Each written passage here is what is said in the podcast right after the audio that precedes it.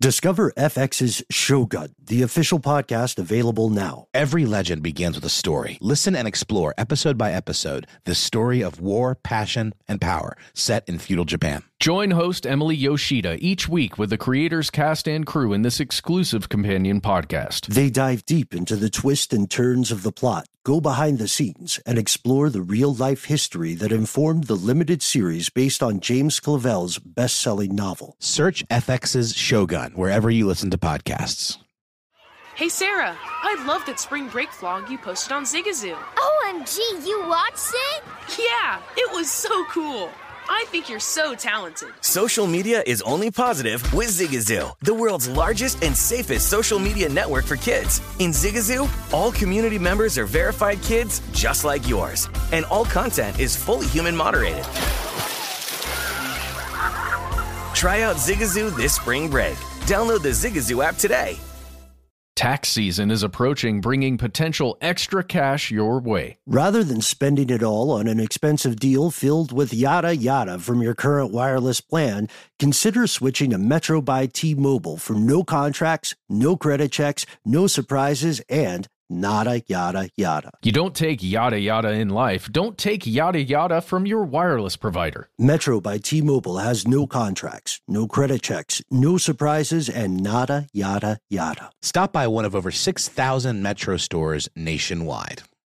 This episode is brought to you by Alienware. During Dell Tech Fest, score game changing innovations with limited time deals on select next gen Alienware gaming tech. New dimensions await with advanced gaming systems like the Alienware M18 laptop powered by an Intel Core i9 processor. Featuring awe inspiring visuals, liquid cooling, three dimensional audio with Dolby Atmos, and impressive overclocking potential. Your dream setup, amazing prices, and free shipping await you for a limited time only at alienware.com slash deals. That's alienware.com slash deals.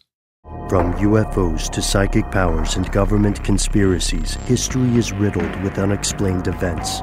You can turn back now or learn the stuff they don't want you to know.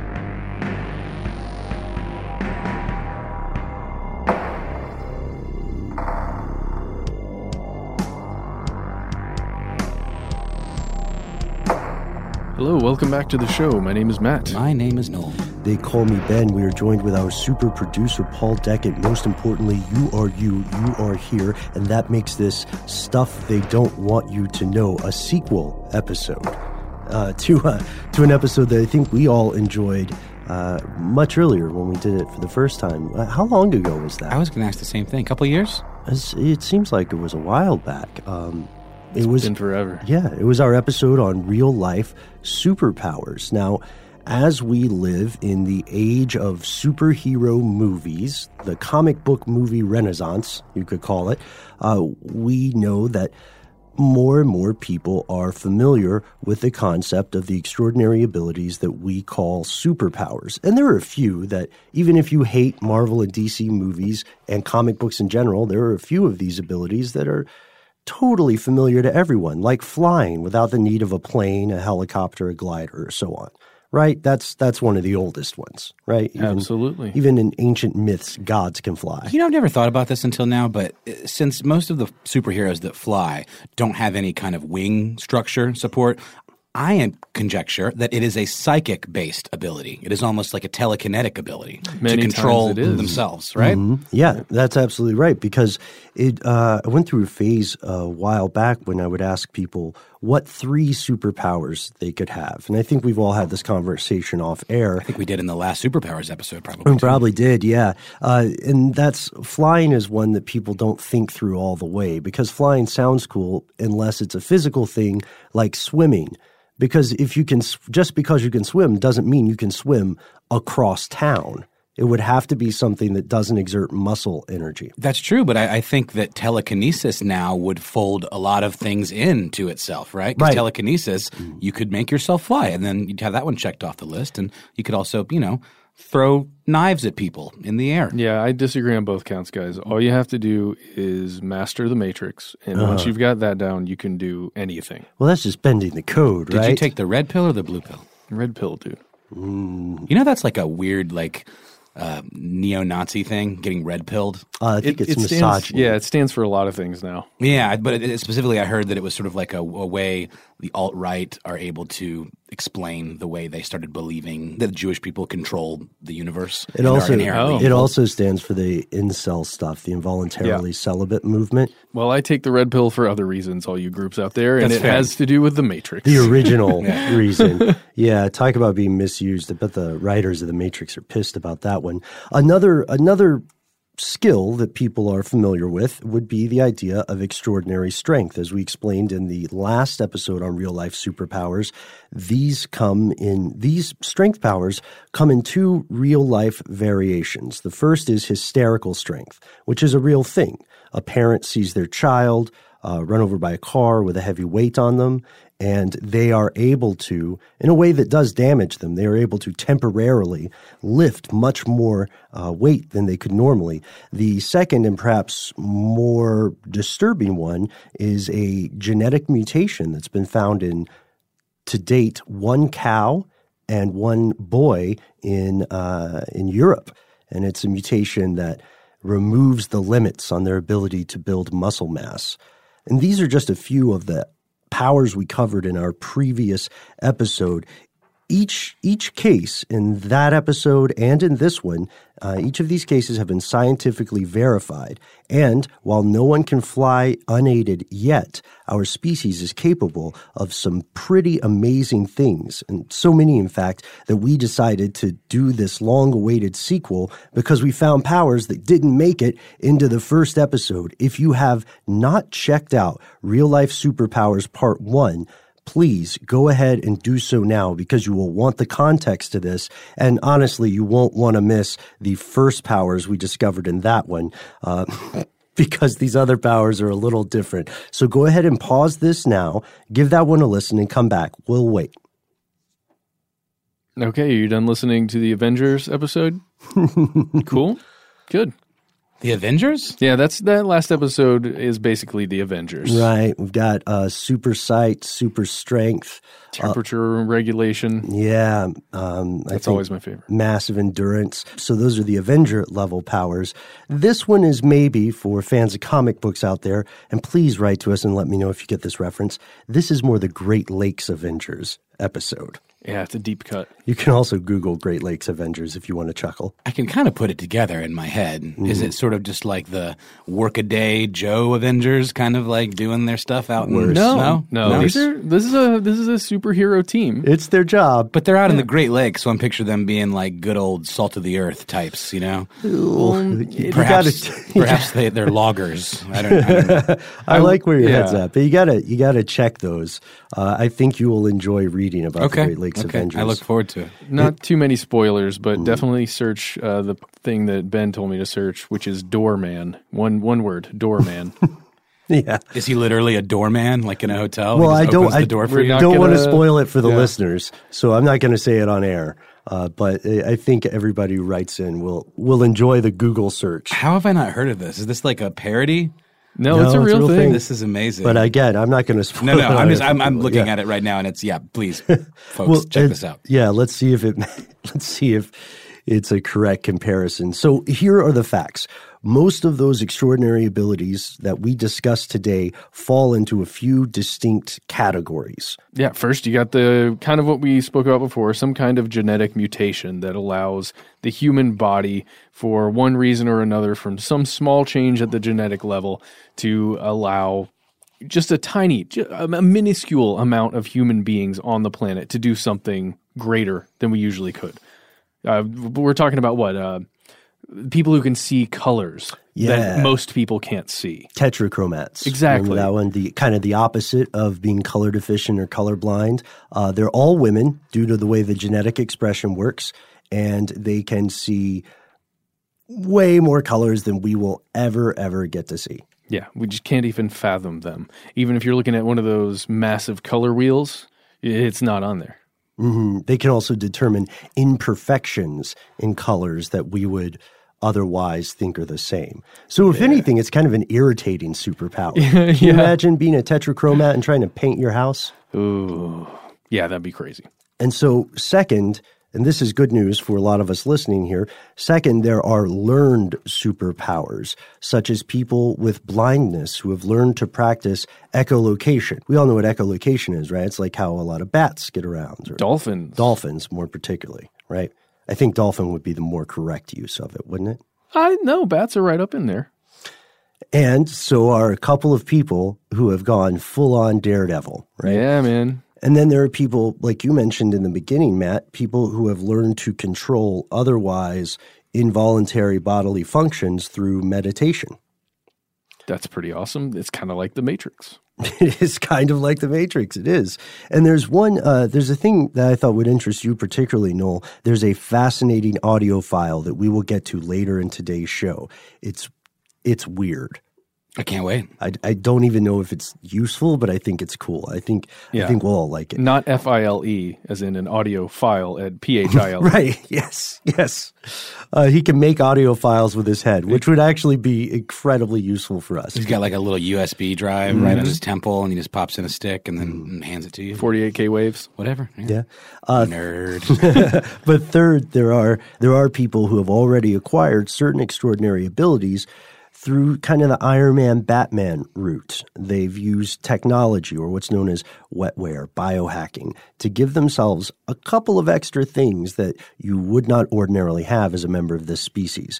And this is interesting, this third one, because this technology and biohacking coupled with genetic research, ooh, uh, forms the basis of current superpower research. And without spoiling things just yet, we're going to end by looking at the future in this episode. So stay tuned because we want to hear what you think about some of the strange and I think earlier we described as potentially huge, but I'll just I'll say what it is. Potentially catastrophic changes. Yeah. They're just a, a couple of decades out from now.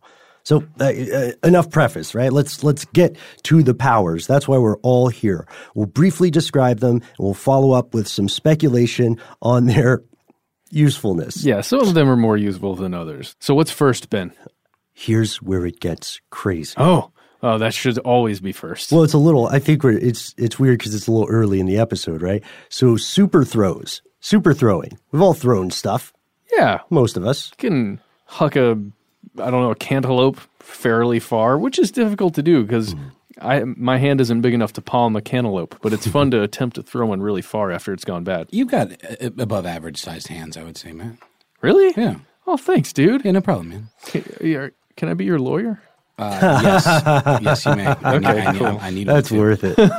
That's worth it. God, that character is so creepy, but I love him. I know. So Who are we talking about? we're talking about Charlie's uncle in Always Sunny in oh, Philadelphia. yes, yes, yes, yes. Very worried about the size of his hands and what qualifies as art. oh boy. Uh, so this super throwing may be a thing. Some people will tell you it is, and it all goes back to polydactyly, which is the fancy word for being born with extra digits or one extra digit on your hand or on your feet Fingers and or toes. fingers and toes. Yeah, not like a little baby hand growing out of your regular hand. So it's the second most common congenital hand disorder. And what we're talking about specifically is something called radial polydactyly. So for everyone who's seen our new logo, Wait, That- sh- what? You're gonna tell people? Do it. no, we shouldn't. Spoil right. the beans. No, it's too late. We've said too much. Spoil the beans? Spoil the beans. Spoil the beans. I like it. So this this radial polydactyly stuff, one in every three thousand live births, and when this occurs, you'll see something where it looks like someone has an extra pinky, maybe, uh, or even more extra digits, and So it goes off that side of the hand, not not on the side of the thumb. Off the it can go okay. either, either way. Okay. But but the thing that's crazy about it is that many many more people have been born with this condition than you might imagine.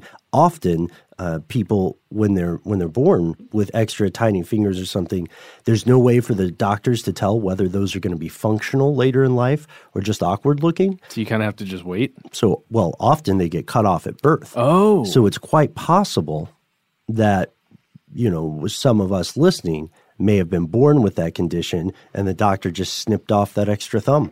Jeez. because they didn't know if it was going to be just hanging around. It wouldn't leave a mark though, some kind of telltale sign. Right. Good question. Like, would it leave a line of a scar right here along the um, the base of your hand under your pinky? The thing is, it would have that cut would have occurred so early that the scar would become imperceptible. You know, it's it's kind of cool. There's a lot of stuff in uh, folklore and in various cultures from around the world about how um, extra digits and toes are actually a sign of some kind of um, uh, provenance, I suppose. Like, like you know, I- uh, there there I've read places saying that Adam, you know, of Adam and Eve fame, possibly had six fingers. And in the uh, Chaco Canyon area of New Mexico, uh, the ancient Pueblo culture have all kinds of cave paintings of six fingers and six uh, toed sandals and things like that. And it's this polydactyly um, is has been considered uh, to be revered as some kind of great prophet or some kind of great warrior or some kind of imbued with some kind of power. Yeah, it's considered auspicious. The highest rate of occurrence is in the Indian subcontinent. But if you think about it, uh, one out of 3,000 people is pretty common as far as these sorts of conditions go. And this means that most cultures through antiquity would have been familiar with it. In some cultures, it was seen as a sign of the devil or uh, demonic origin, but in other cultures, it was seen as a very, very auspicious thing. In the case of Antonio Alfonseca, it was a weird piece of trivia that always got included with descriptions of his career as a baseball pitcher. You see, Antonio was born with six fingers on each hand and six toes on each foot. Uh, he had a great sinker, the type of uh, pitch he was known for. His teammates called him El Pulpo, or The pulpo? the octopus. Yes.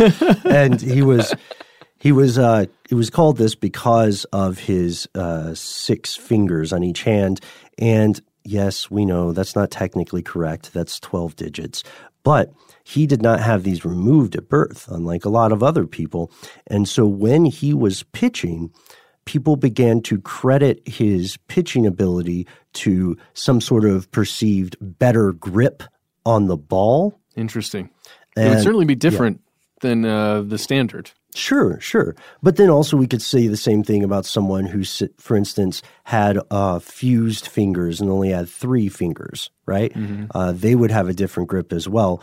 But the problem is that his his extra digit was, if you look at it, it's kind of an extra pinky, and it didn't seem to, at least from what he said, it didn't seem to come into contact with the ball when he was actually holding it. So usefulness. I don't know. We'll have to wait for a polydactyl person to maybe take up piano or some other instrument like uh, maybe a sitar or a harp, something with a lot of strings. And additionally, for it to be a benefit to them, they'd need extra digits to work independently like their other fingers. Uh, And that that's not as common as just straight up polydactyl cases. So there you go. There you go. There a you little bit more on Alfonseca. He played for the Braves for I think one or two seasons. I definitely remember seeing his name uh, floating around in the Braves roster for a while. Um, oh wait, it was yeah, it was 2004. Okay, so it was a single season, 2004. Uh, but you probably remember remember him if you do, if it is ringing your head from his uh, years with the Florida Marlins. That's right. Look, I have a very limited baseball memory, but I actually do. I, I looked up his name and I saw his face. And I was like, oh yeah, I do remember this guy. El Pulpo. Yeah, El Pulpo. I don't remember that part, but um, yeah, that's really interesting. I don't remember him being um, like amazing though. No, no, he was just a competent pitcher. Yeah, That's the thing. It's not. It's not as if he were like the LeBron James of pitching or something. Yeah. You know? But it was just. A, I think it was a good story for slow news days. Often. absolutely. yeah. Are there any um, more impressive examples of super throwing? Of super throwing, no. But there are examples of. Uh, there are examples of things that you could call super catching.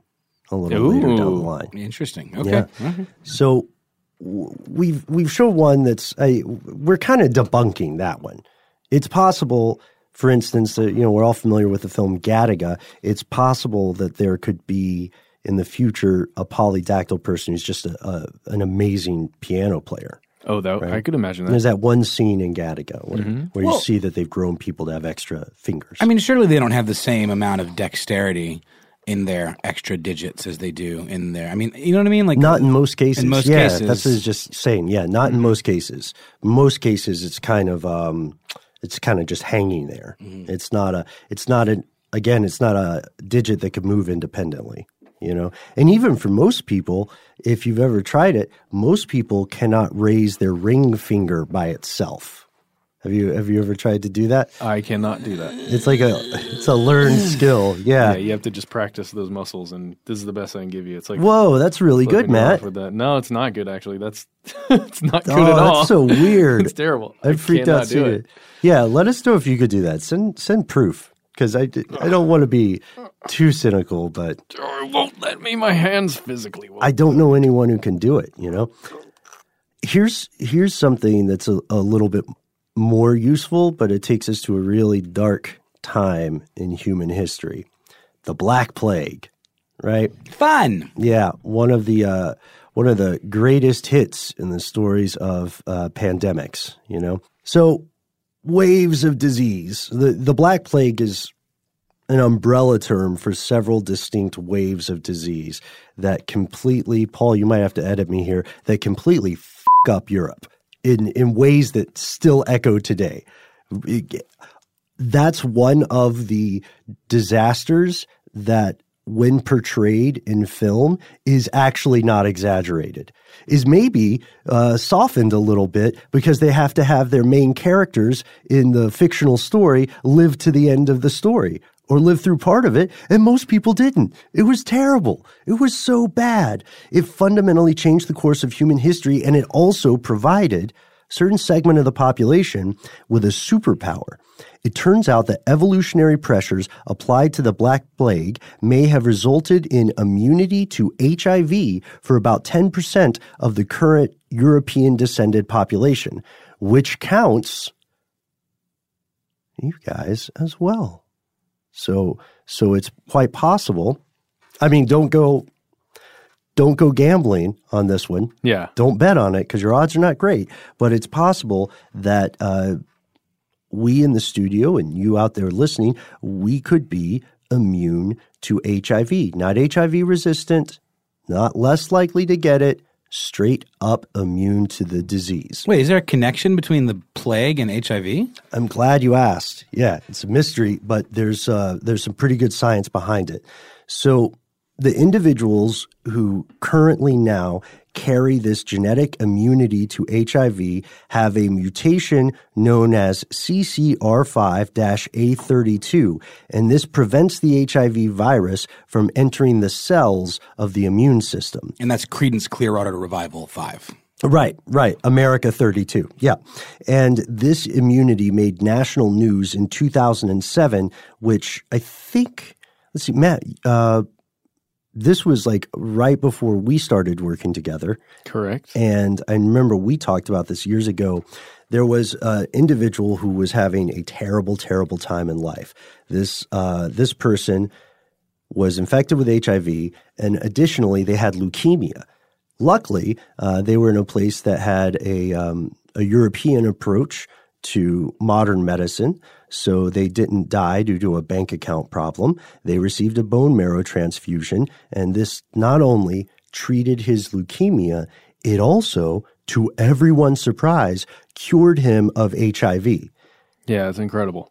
and he he went they didn't believe it for the first couple of years 5 years later he still doesn't have HIV they don't really know what's going on until they figured out it appears that the bone marrow donor carried that immunity that mutation and successfully transferred this to the leukemia patient. In following years other patients in similar situations exhibited the same results. And to your question Noel for a long time scientists couldn't understand how this could work at all because not only did the mutation develop way before the rise of HIV, uh, but if the Black Plague was bubonic plague, if it was bacterial in nature, it wouldn't make much sense because HIV is a virus. It's viral in nature. So, two professors who worked on this, Christopher Duncan and Susan Scott, wrote a book called Return of the Black Death, which is which is a great book. I'd also recommend if you're interested in light reading Norman um, Cantor's In the Wake of the Plague. These professors said that the concepts of the Black Death were were incorrect and that the plague sweeping through Europe from 1347 to 1660 were in fact a continuing series of epidemics of a lethal viral hemorrhagic fever that used this CCR5 that we're talking about as an entry port into the immune system.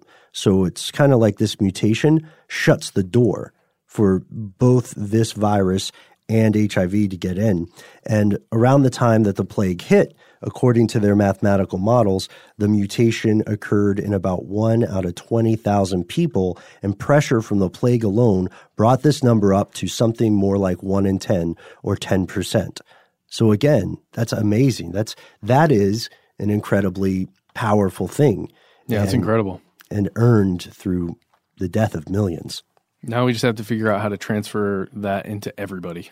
Right, right, exactly. And there have been some promising breakthroughs in HIV research uh, just just this year as we record this. Of course, the origins of HIV remain a uh, contested topic, which I think we did an episode on. Here's another awesome thing.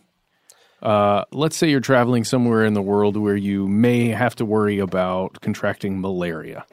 There, there are several places in the world where this is a real danger. Um, here is a very strange thing, and maybe it's just, it's just something that has come through evolution to the human body because of the the way um, another thing functions within the human body, and that's sickle cell anemia. Mm-hmm. If you happen to have that, it appears to or seems to. In many cases, you probably have some form of inborn resistance to malaria.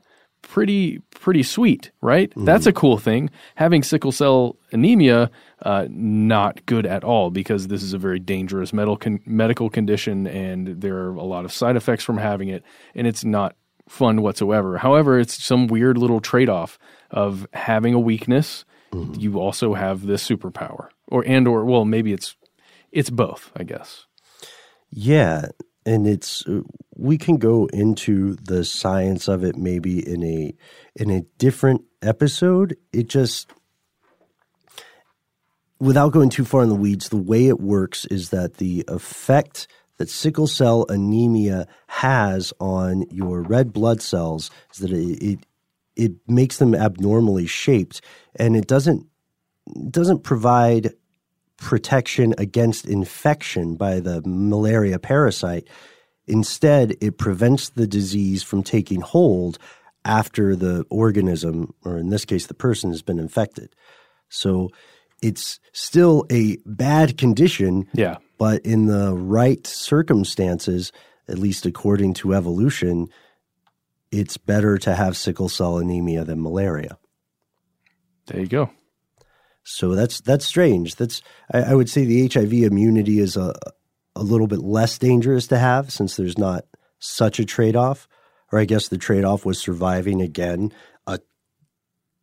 I, I can't. You, I'm trying to think of a word stronger than horrific.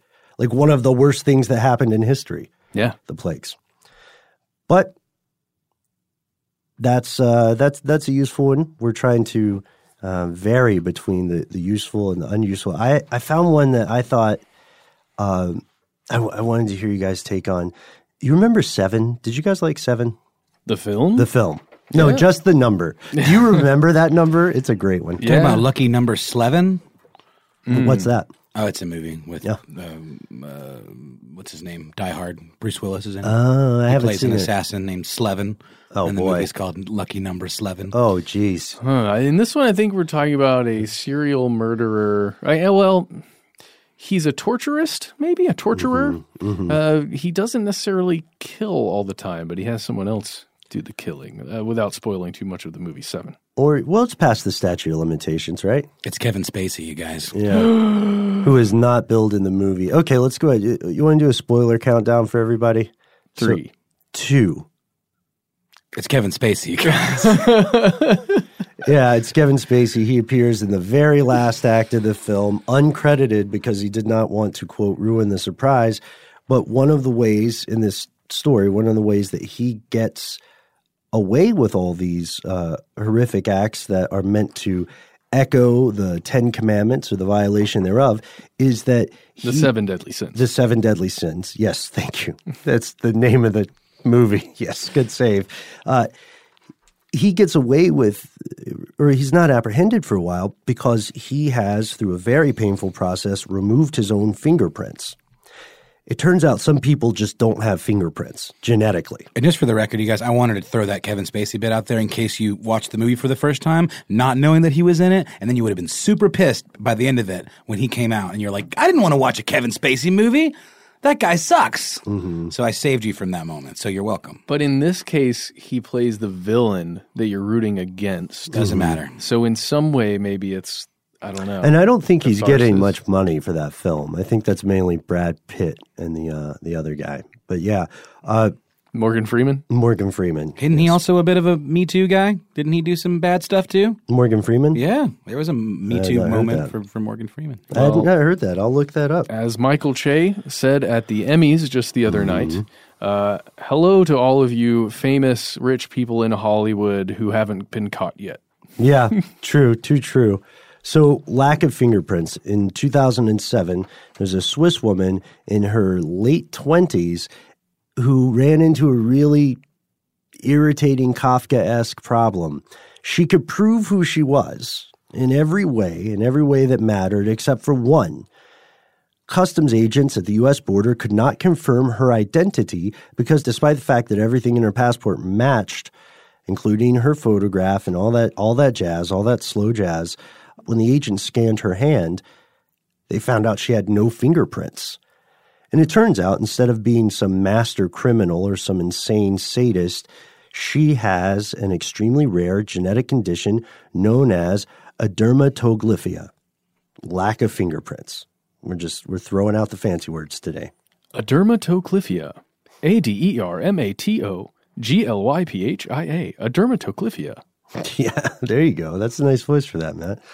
So this condition mainly makes immigration and travel so such a pain in the ass that one dermatologist researching it, a doctor named Peter Itin, called it the immigration delay disease.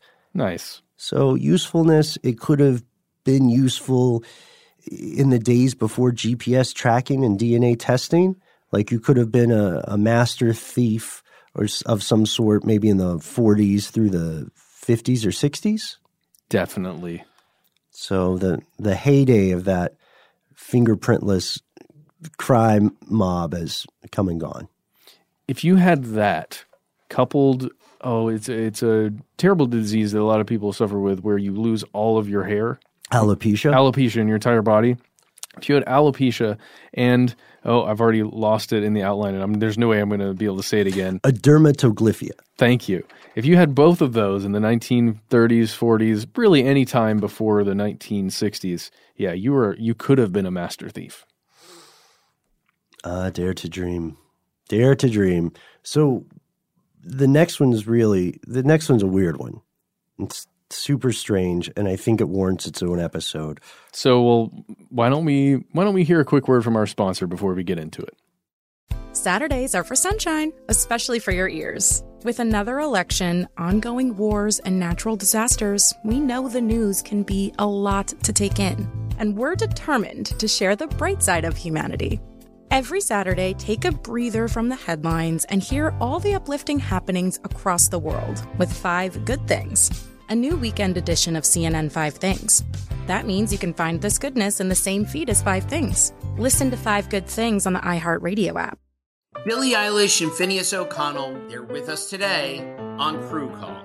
I'm your host, Anthony D'Alessandro. Billie's vocals. It was automatic art. you know, I had to like choose a more challenging route than just like da da da da. You know what I'm saying? Like it could have been like easier. And a lot of people have asked me like, how did you choose to have it be so soft and like so simple? And what else was it gonna like? That's what the song wanted. Thanks for listening to this episode of the Crew Call podcast on Deadline. Hey Sarah, I love that spring break vlog you posted on Zigazoo. OMG, you watched it? Yeah, it was edited so well.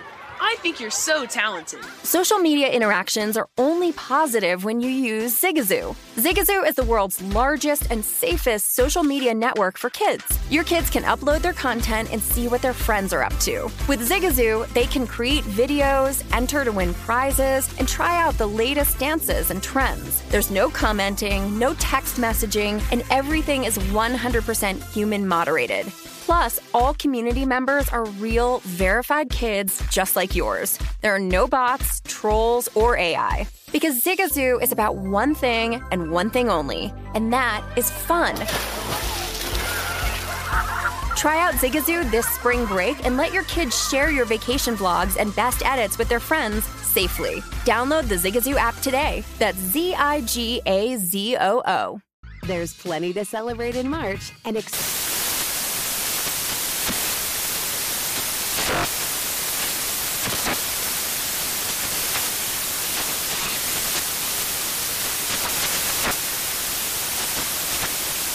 National Craft Month with the perfect pizza at home class from Craftsy. And anytime is right to listen to iHeartRadio's iHeartCountry Radio. Discover more shows and movies for free.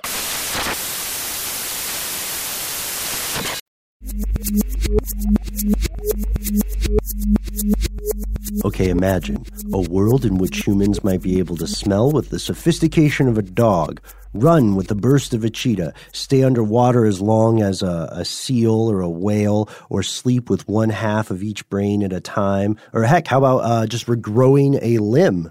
Or, you know, uh, growing an extra one just for funsies. That would be, that's the world comic books present to us uh, when we think of human animal hybrids. And we're still pretty far off from that sort of stuff, but we're closer than you might think. You're talking about some Island of Dr. Moreau type stuff, Ben? More like some saber tooth stuff, you know what I'm saying? Ideally, it would be saber tooth, but you got to go through Moreau to get to saber tooth. That's right. Yeah, you, you gotta you gotta break a few eggs to make a cheetah omelet. Yeah. Did you ever read the uh, the actual book? No, but I saw the incredible film and the documentary about the uh, the about Marlon the Brando yeah, and Val Kilmer. Was, they were all totally yeah. insane. Well, in the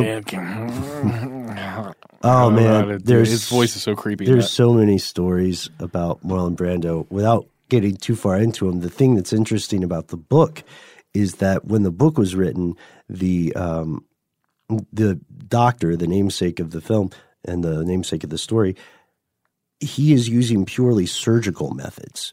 So he's not using any genetic methods to um, increase the cognitive abilities of these animals, these hybrids, these chimeras. He's instead just cutting them up so they walk like men. Yeah, sort of like that movie Tusk. Did you see that horrible monstrosity? It's a Kevin Smith movie where he turns a podcaster into a walrus. Yeah, it's really it's awful. Does. It's really just doesn't bad. make any sense to me. Like the motivation of the guy, the the fact that spoiler alert three two one, the fact that the um, the protagonist in Tusk, Tusk or the main character also loses his mind, but nothing's really done to his mind other than you know intense psychological torture. Like he's not lobotomized or anything. I don't know, man. I'd lose my mind if I was turned into a, a walrus. I think. I think I would have the presence of mind to ask for some people to help me with surgery to at least get me closer back, closer to my original form. Instead, you know what I mean? Instead of just being in a wildlife park. Well, you know, spoiler so, three, two, one. Spoiler. That's fine. You know, sometimes I feel sometimes directors or screenwriters get carried away with one image, and it's just the they'll like spend hours trying to rationalize that image. That's that's for a different show. That's for a different show, I'm sure. But um, yeah, like that, like uh, like Moreau on the way to Sabretooth, we're already this this is the biggest spoiler. We as a species are already quite capable of making several types of human animal hybrids, but in many cases it might be more accurate to call it an animal human hybrid. In 2017, just last year, scientists announced that they had created the first successful ones, and they weren't entirely accurate in that claim. Their project proved that human cells can be introduced to a non human organism and they can grow within that organism. But what they, what they didn't say is they were doing legitimate ethical science.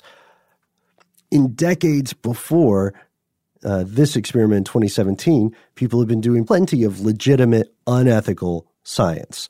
there are all these rumors we covered in earlier shows about a so called humanzee, which is genetically speaking completely possible. Where it's close enough. You know what I mean?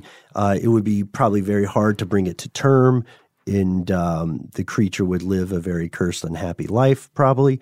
But it's technically possible, just not ethically advisable. And in China, there's this um, I guess you would call it a story by two researchers because there's not a lot of proof to back it up. That right before the Cultural Revolution, there was a successful experiment with a human chimpanzee hybrid, and they had a female chimpanzee carrying essentially a human fetus. It was about three months pregnant, but then all the uh, research was destroyed along with the individual. So, and then that's not even going into the Russian experiments, which are much uh, have much better documentation. Mm-hmm. And then in 2003, the first successful human animal hybrid was made in a lab in Shanghai. Uh, some scientists fused human cells in rabbit eggs, and they created the embryos of new creature that would be half rabbit, half human, never born again. These things officially have never been born. And you know, the whole point of that study, at least Hmm. back in the day, according to the San Francisco Gate, was to create a essentially a place where you could grow human stem cells. Yes, yeah. Within the, the rabbit creature that they're creating, half human, half rabbit thing. And that's why when they destroyed the embryos, they harvested the stem cells, right? Exactly. Yeah. So in the present day, we we started really, really going into this with pigs. We've made pigs that are technically chimeras, organisms that are part human, part animals. The scientists at the Salk Institute found that they could inject a certain type of human cell, things called pluripotent cells, stem cells with unlimited changeable potential. They could implant these cells, and if they allowed the cells to develop to a specific degree, these cells could survive in pig embryos. They had to find sort of a Goldilocks zone to put this alien um, alien organic material in. And they went on to create 186 embryos, chimeric embryos that survived. Each only had about one in 100,000 human cells as their ratio. Mm-hmm. Currently, we're capable of making sheep that are about 0.01% human cells. The ultimate goal here is not to make a race of pig people or uh, sheep folk. It's to use these animals as a harvesting ground for organs, which means within our lifetimes, if any of us needs to get a heart transplant, we may well end up with the heart of a pig. Which is currently what happens now. If you get a valve replacement, it can be bovine, it can be porcine, it can be from some other animal. A lot Oh, of times wow. it's a, bo- a bovine valve. Wow. Uh, yeah, I mean, so we're already doing that, but it's not a human hybrid version of it or a, a full on human one that was grown inside of a cow, say. I don't know. It's really interesting stuff. I mean, that's it's interesting though. I, I- ethically, that would be less egregious to a lot of people than using a human heart, right? Uh, sure. Well, yeah, I guess it depends.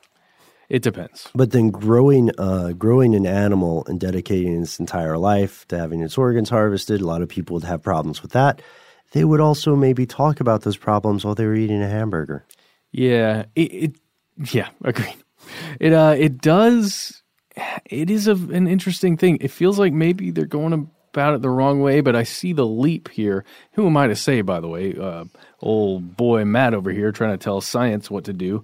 Um, but it does feel like we're getting closer to a point where we'll be able to grow an organ almost like 3D print an organ out of genetic material rather than having to grow one physically in a creature. Yeah, yeah, we are getting closer. The problem is making the moving parts. Yeah. You know what I mean? Absolutely.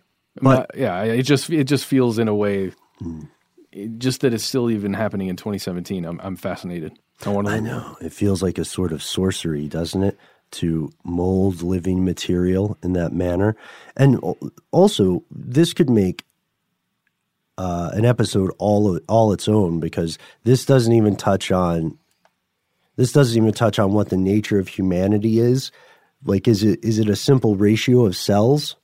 Is it is it once once more than half of the cells in the animal's body by weight or whatever, once those once they reach over 51%, does that animal become human? It's a good question. Right? Once uh, or is it just the type of cells? If all of its cells are human, but it has the brain and the nervous system of a different animal, is it not human?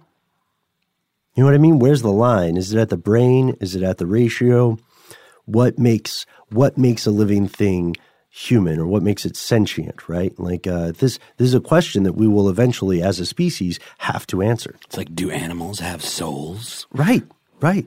Or do they have legal rights? What even is a soul? Mm-hmm. What even are legal rights? How do we define this stuff, you know? Conspiracy at howstuffworks.com. Send in your thoughts. Mm-hmm. And we, if there are any shaman or lawyers out there, let us know what you think. Or both. If you're a, if you're a shaman lawyer, I would love to love to hear your uh, what what would that be? Litigious divinations. That's genius, Ben. we could do that, right? Um, we we also aren't mentioning, you know, Matt. We we are not mentioning how uh, scientists have grown an ear on the body of a mouse. Yeah, that's. I mean, that's something uh, we can do as an ear replacement. Oh no, it's true. It's true. They've done it. Would you do that? Would you, if you were missing an ear, would you take an ear grown from a no, uh, it's, rodent? It's ear replaceable. Oh, yeah, that's, that's what I was. it. That's what I was.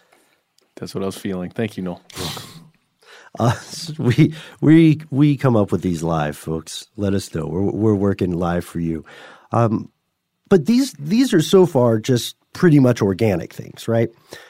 I propose that we pause for a break from our sponsor and we come back and we talk about technology.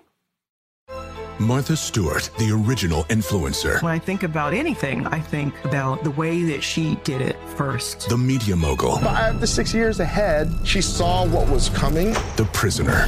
The rise, the fall, and the reinvention of an American icon. Once Martha paved the road, everybody else pretty much copied her. A CNN original series, The Many Lives of Martha Stewart, now streaming on Max. Billie Eilish and Finneas O'Connell, they're with us today on Crew Call. I'm your host, Anthony D'Alessandro. Billie's vocals, it was automatic art. You know, I had to like choose a more challenging route than just like da da da da. You know what I'm saying? Like it could have been like easier. And a lot of people have asked me like, how did you choose to have it be so soft and like so simple? And what else was it gonna like? That's what the song wanted. Thanks for listening to this episode of the Crew Call podcast on Deadline. Hey Sarah, I love that spring break vlog you posted on Zigazoo. Oh, OMG, you watched it? Yeah, it was edited so well. I think you're so talented.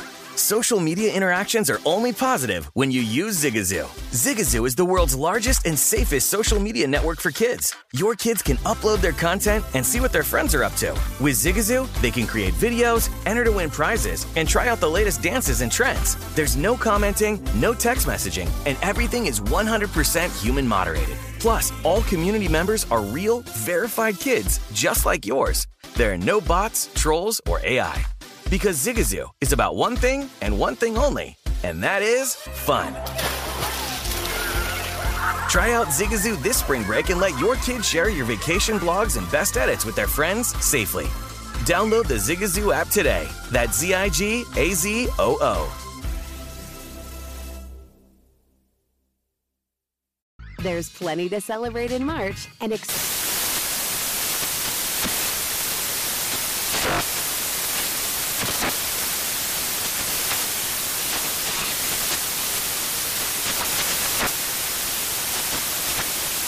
National Craft Month with the perfect pizza at home class from Craftsy. And anytime is right to listen to iHeartRadio's iHeartCountry Radio. Discover more shows and movies for free.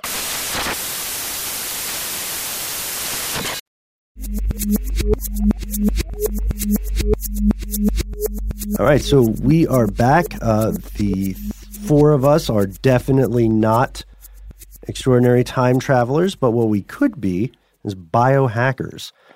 What the hell are biohackers, you may be asking us? Well, yeah, it's people who already have an Apple Watch that monitors, you know, their heart rate, how much they sleep, exactly what they're eating, uh, what their bowel movements look like, and everything. Uh, but they just want to know more about what their body's doing. They want to have a little bit more uh, of um, more apps that they can use uh, in the real world. more applicable things. It's what you call wetware, right? Mm-hmm. Yeah, except instead of just wearing it on your wrist, why not put it in your wrist or in your head? Yeah, your brain. Yeah. yes.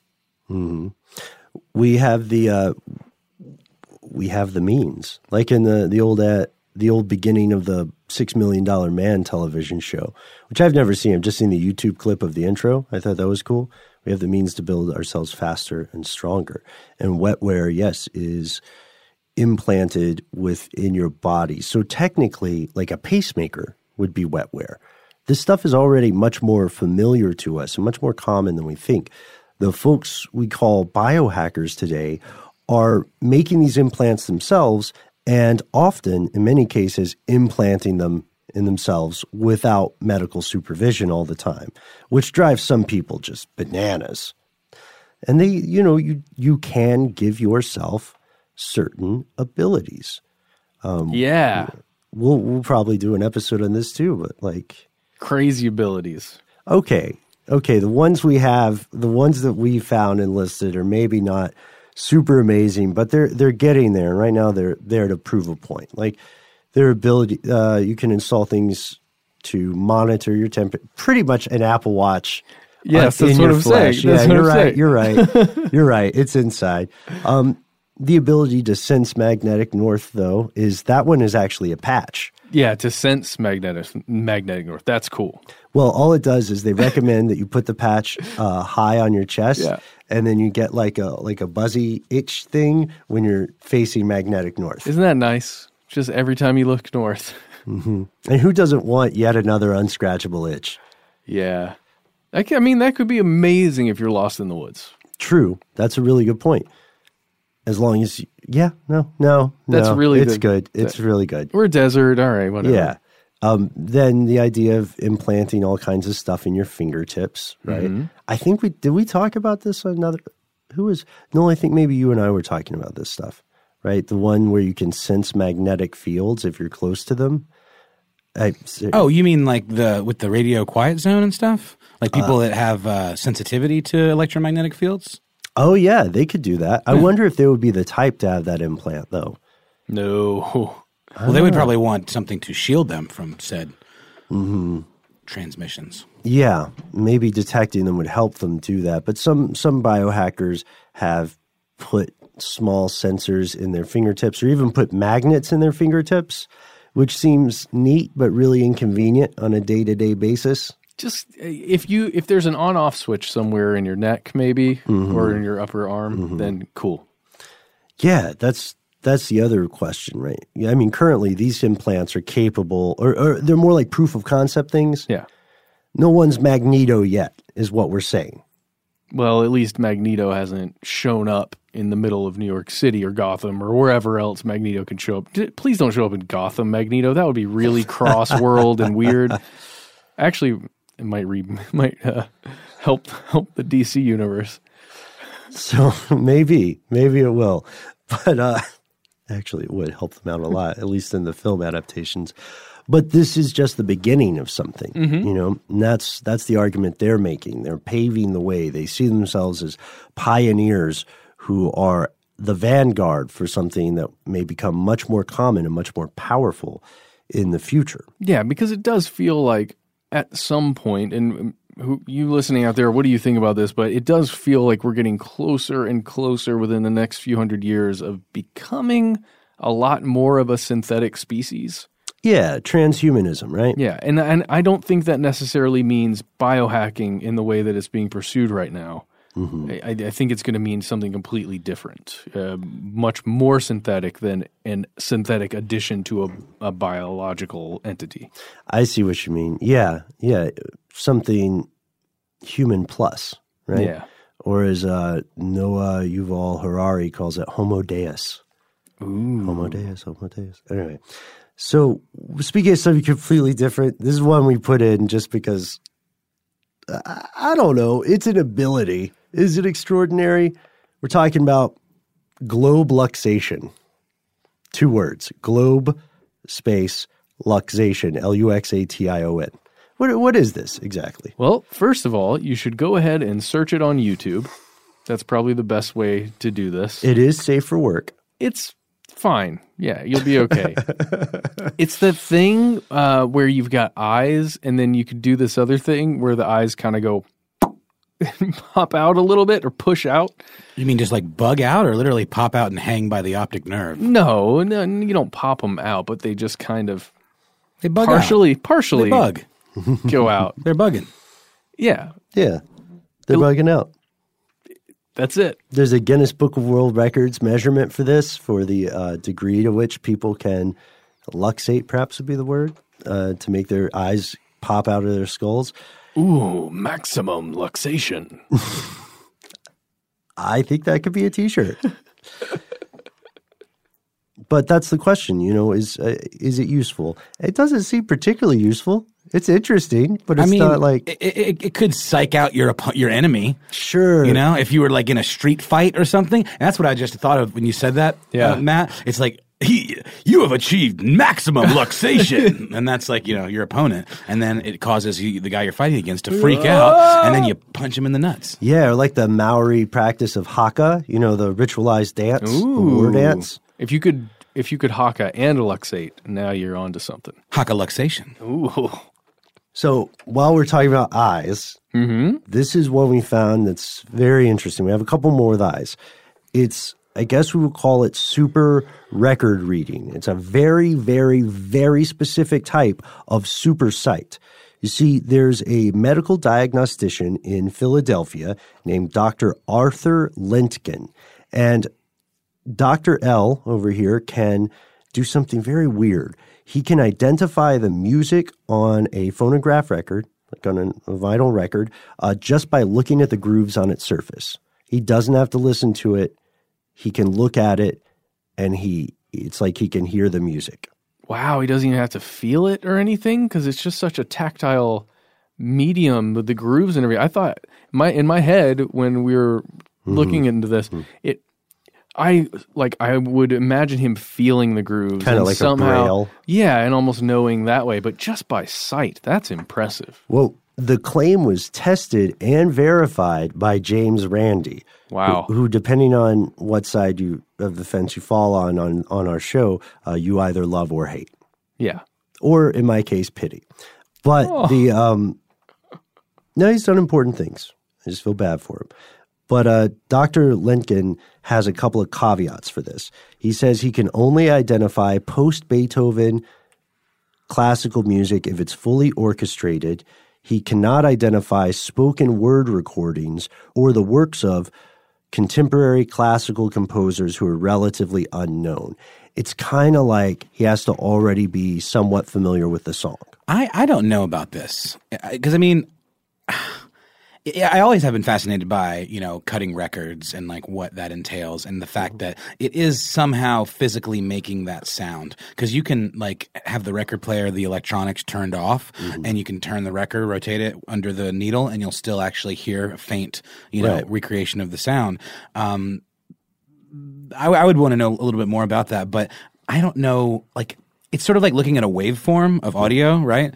So you could maybe identify the peaks and valleys of what a waveform looked like and be able to correlate it to a particular piece of music if you knew it super well. Yeah. You could say, here's those stabs of dun dun dun dun, mm. because those are the peaks, and then it gets quiet, and you could identify that.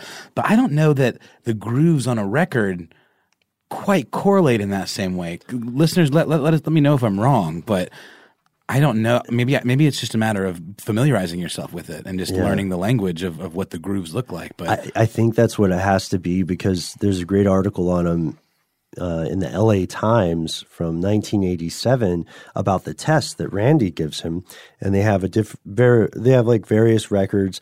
Um, let me see, they had they had some controls, like they had two different recordings of Stravinsky's La Sacre du Printemps and an Alice Cooper recording and a spoken word recording, and then they had other stuff that fit into what he should be able to read, like The Planets by Holst, 1812 Overture by Tchaikovsky, uh, Mozart symphonies, and a couple of other things.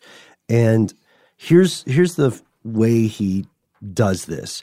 He's a very very nearsighted guy, super thick glasses. So They shuffle the recordings. He takes one off the pile. He takes his glasses off. He places his eye at the edge of the recording and slowly rotates it Hmm. as as he's watching it. He's slowly rotating it. And so he's looking at it like straight on, like across. they're they're not. I haven't seen video of it. Yeah. Interesting. but they just said the edge of it. And then he said, he, when he made his guess, he said, I think that this is Beethoven's Sixth Symphony. However, there's an extra movement in here that I can't understand. Is it a strange recording? And Randi says, You know, I can't tell you. Hey, we got this whole test thing going on. Yeah, know? yeah. Uh, so the guy keeps reading it, reading this record, and then he says, Yes, it is the Sixth Symphony, but it also contains an additional overture that I will guess is the Prometheus Overture. He was correct. Wow. Just from looking at this stuff.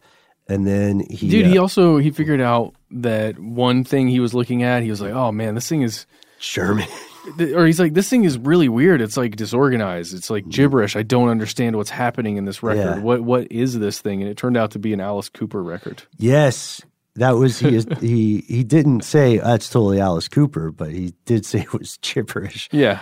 Uh, and then he was uh, also able to differentiate between like the nationalities Yeah. of orchestras, which is just insane. I, I'm tempted to think, uh, I don't know, maybe he just spent so much time, like as as we said earlier, maybe you spent so much time listening to records and memorizing their movements and stuff. But it does mean he's looking at records a whole lot. a ton at the very least. Hmm. Yeah. It's a very interesting way to pass the time. Yeah, yeah. And also, he's Do a you think doctor. he listens to them too? Do you think he enjoys music, or is he just sort of like this highly neurotic record viewer? I don't know. He, I think he has to listen to them because then his, because then his mind is associating two senses to kind of confirm what's happening. So he's watching the thing, and in his head, he's hearing the song. But see, my thing is this: like, if I knew what record, if I knew intimately the look of a particular record, I could tell because there's thick lines between the songs, Right. And there's only like some records you can't fit enough on one side that there's a lot of empty space in the center, right? Mm-hmm. So there's like a portion of the vinyl on the interior that's blank and just smooth.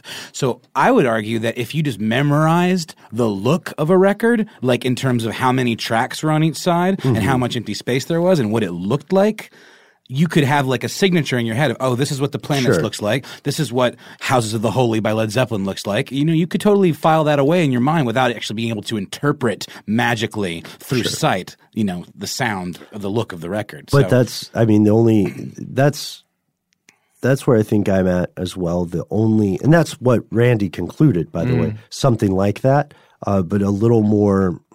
Mm, the language he uses is a little different, but it's more or less the same thing. The big test then would be whether Dr. Lintgen could look at a record from a song you'd never heard and then sing along.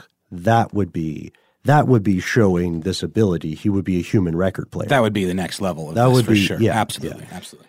But there is another form of super sight that is a lot more useful. This is very interesting, but I don't think I don't think super record reading qualifies for Avenger level.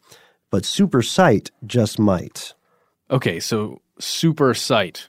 Now we're not we aren't necessarily talking um, like eagle vision or um, laser sight or cyclops stuff going on in this in this uh, world in this version of our superheroes. We're talking about actual just super sight, amazingly good seeing. Uh, Veronica Seider, S E I D E R, of Stuttgart, Germany, she holds the record of having the absolute best eyesight in the world. So I have, uh, I'm terribly nearsighted. I don't know about you guys if you have any of that stuff going on, but uh, my visual acuity is nowhere near 2020, which is considered average. Good. That's what human vision should be. But she has been measured around 22. 20 slash 2. Yeah. Yeah. Not 2020, 22. This means she can identify people from more than a mile away. Yeah. She can identify tiny little people. So would be a great sniper, right? Yeah, that's exactly what it is. Um, that and that's strange because surely there's a genetic component to that, but how do we how do we find that gene? How do we isolate it? How do we express it? I was looking ardently too for someone with super speed. Like a flash? Yeah, like a flash. So not an Usain Bolt who is very fast over short distances, but someone who's very fast running at one type of speed. But I was looking for something that was um, just super speed in general. Mm-hmm. And the closest I could find was what we I guess we could call super reflexes. There's a there's a guy who holds a very very um, specific record for this in the Guinness Book of World Records, which is admittedly not the not the most solid source, uh, but his name is Isao Machi, and he is from Chiyoda, Tokyo, Japan. Uh, he is fast enough with his sword that he can cut BB pellets in half. And the let's see, I think um, there's a video you can watch of this. I remember seeing this on Reddit slash Mhm. videos. and that's his that that to me it seems to indicate that his reaction time is much much quicker than the average bear or the average sword wielding bear. Absolutely. So this this seems neat. Now, this is a question for the audience. Is this something that is learned or is this something genetic? You know what I mean? Aside from the technique, you have to learn to wield a sword. Yeah, there are a lot of proper techniques that take a long time to learn that I think he's, yeah, probably had to have mastered to be able to do this. But like, okay, here's the question: If you were playing whack a mole or something, would he be the world champion of that too? Would he just be like bam, bam, bam, bam, bam, bam, bam, bam, bam, bam, bam? Maybe because he would react so quickly. I don't know. It's a good question. We should uh, put him in front of one of those machines, see what We, happens. we should write to him. He set the record in 2013. He's probably Yeah. still around. Oh, yeah. And you know what? I bet he replies to emails very quickly. Oh, that was not worth it. but but these are these are some of the powers we collected today, and yes, uh, some of them may seem more useful than others, but it leads us to a big question that I don't think we quite answered in our first episode of this series. And that question is why does this actually matter? Right? So far, it sounds pretty inspiring or at least interesting. Through various means, certain parts of the human population, as you said, Matt, very small parts of the human population, have acquired fascinating and at times supremely useful abilities. And people will even argue that certain things that are genetic disadvantages are themselves extraordinary abilities. I'm partially colorblind. But if someone was like, Ben, what are you going to do with this amazing ability to not see all the colors? I would shrug because it's it seems relatively useless, right? But at this point, there's no threat of an ascendant superhuman class, right? A race of superior people. Thank goodness. Kind of. There's kind of not. The billionaires? But there is. Yeah, that's the thing. There is a threat of this happening because as we speak, as we record today in 2018, three countries have been conducting extensive research on human enhancement projects uh, that touch on almost every single ability we mentioned in this series, with the exception for super eyes. except for globe luxation. Yeah. yes.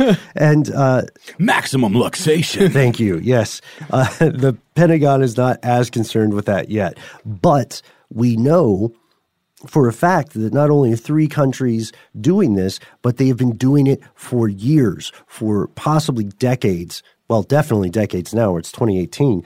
Uh, back in the 90s and late 80s, the US, particularly the Pentagon, began investing huge amounts of money in research and the creation of super soldiers, individuals enhanced through technology, drug use, and nowadays, in the future, the very near future, genetic alteration to make them impervious to pain with superhuman stamina, uh, super strength, reflexes uh, that put uh, Isao Machi to shame, and even superhuman intellect and no need to sleep.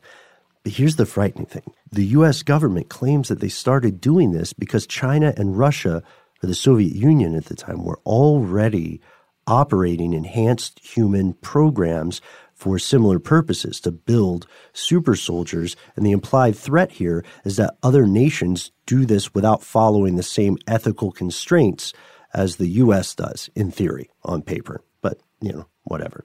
That is really freaky, especially when you think about some of the efforts that Germany was making um, back in the day to, you know, make the Ubermensch right. and and actually, I guess not genetic manipulation, but mm. some breeding stuff that was going on, and some of the there was some creepiness going on in Germany, and mm. to think that it's spread out amongst all these other superpowers now.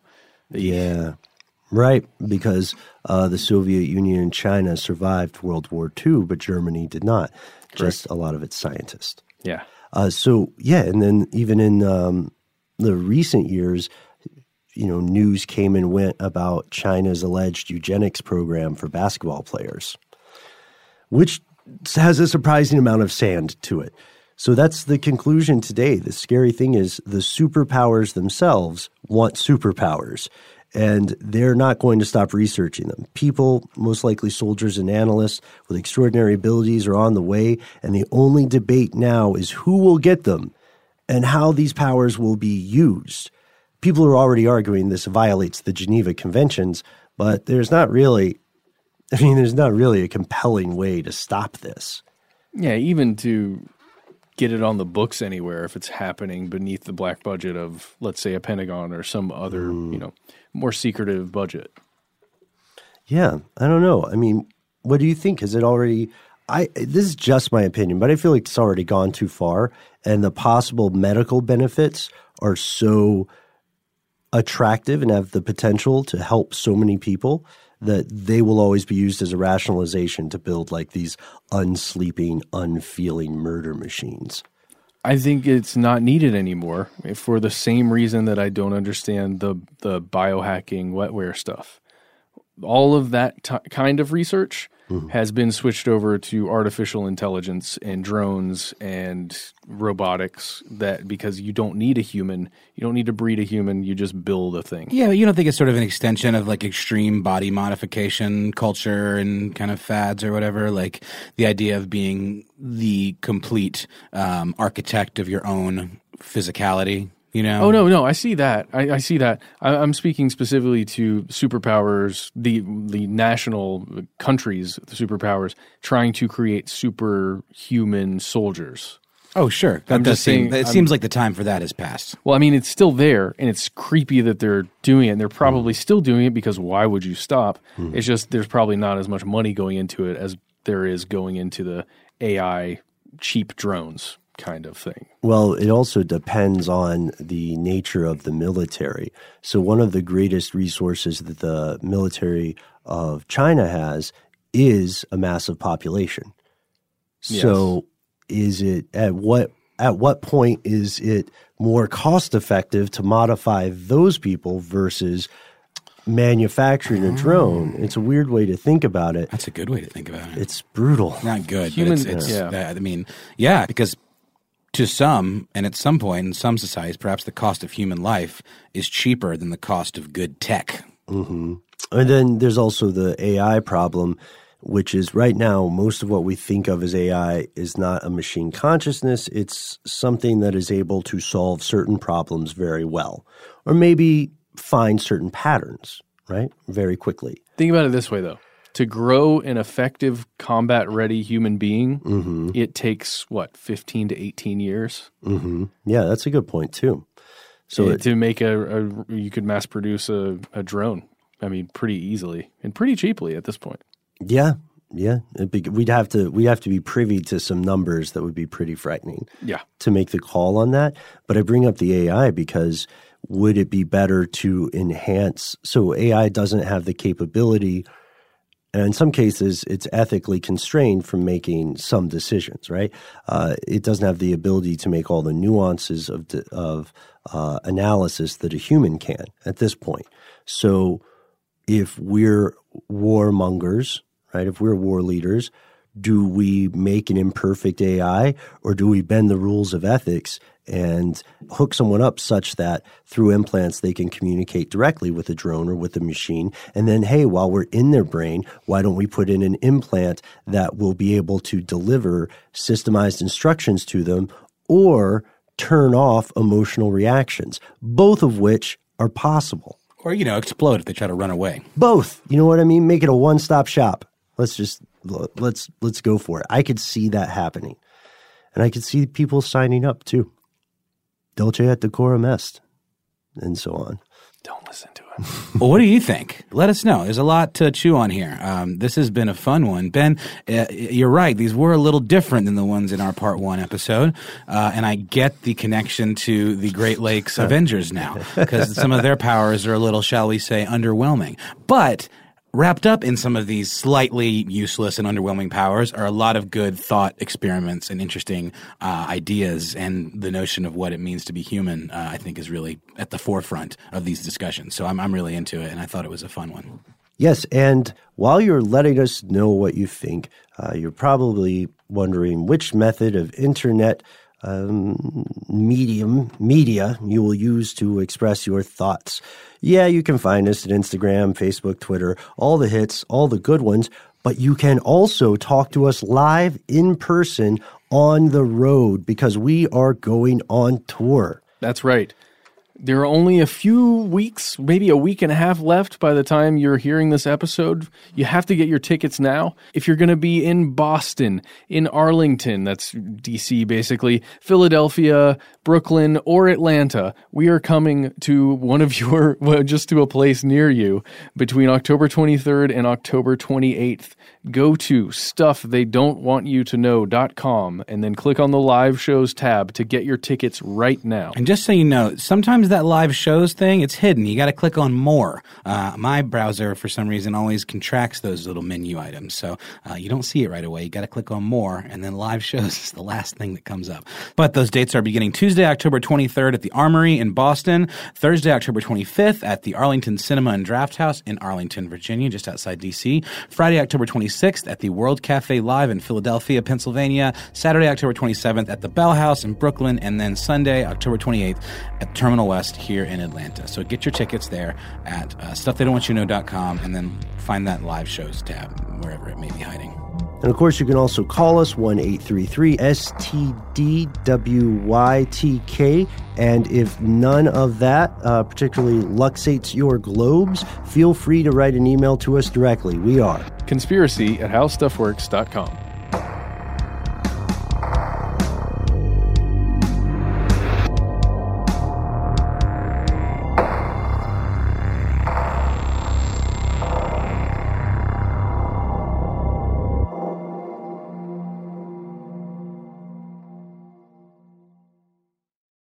Hey Sarah, I love that spring break vlog you posted on Zigazoo. OMG, you watched it?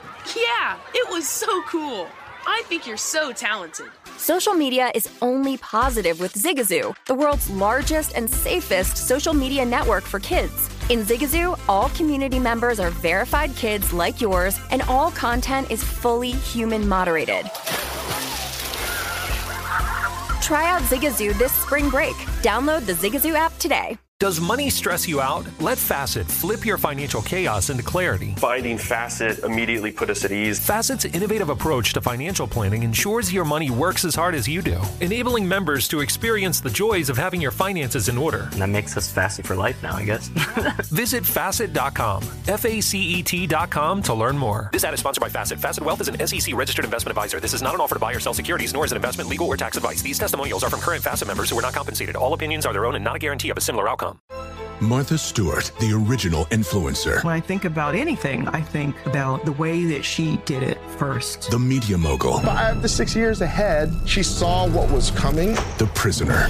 The rise, the fall, and the reinvention of an American icon. Once Martha paved the road, everybody else pretty much copied her. A CNN original series, The Many Lives of Martha Stewart, now streaming on Max.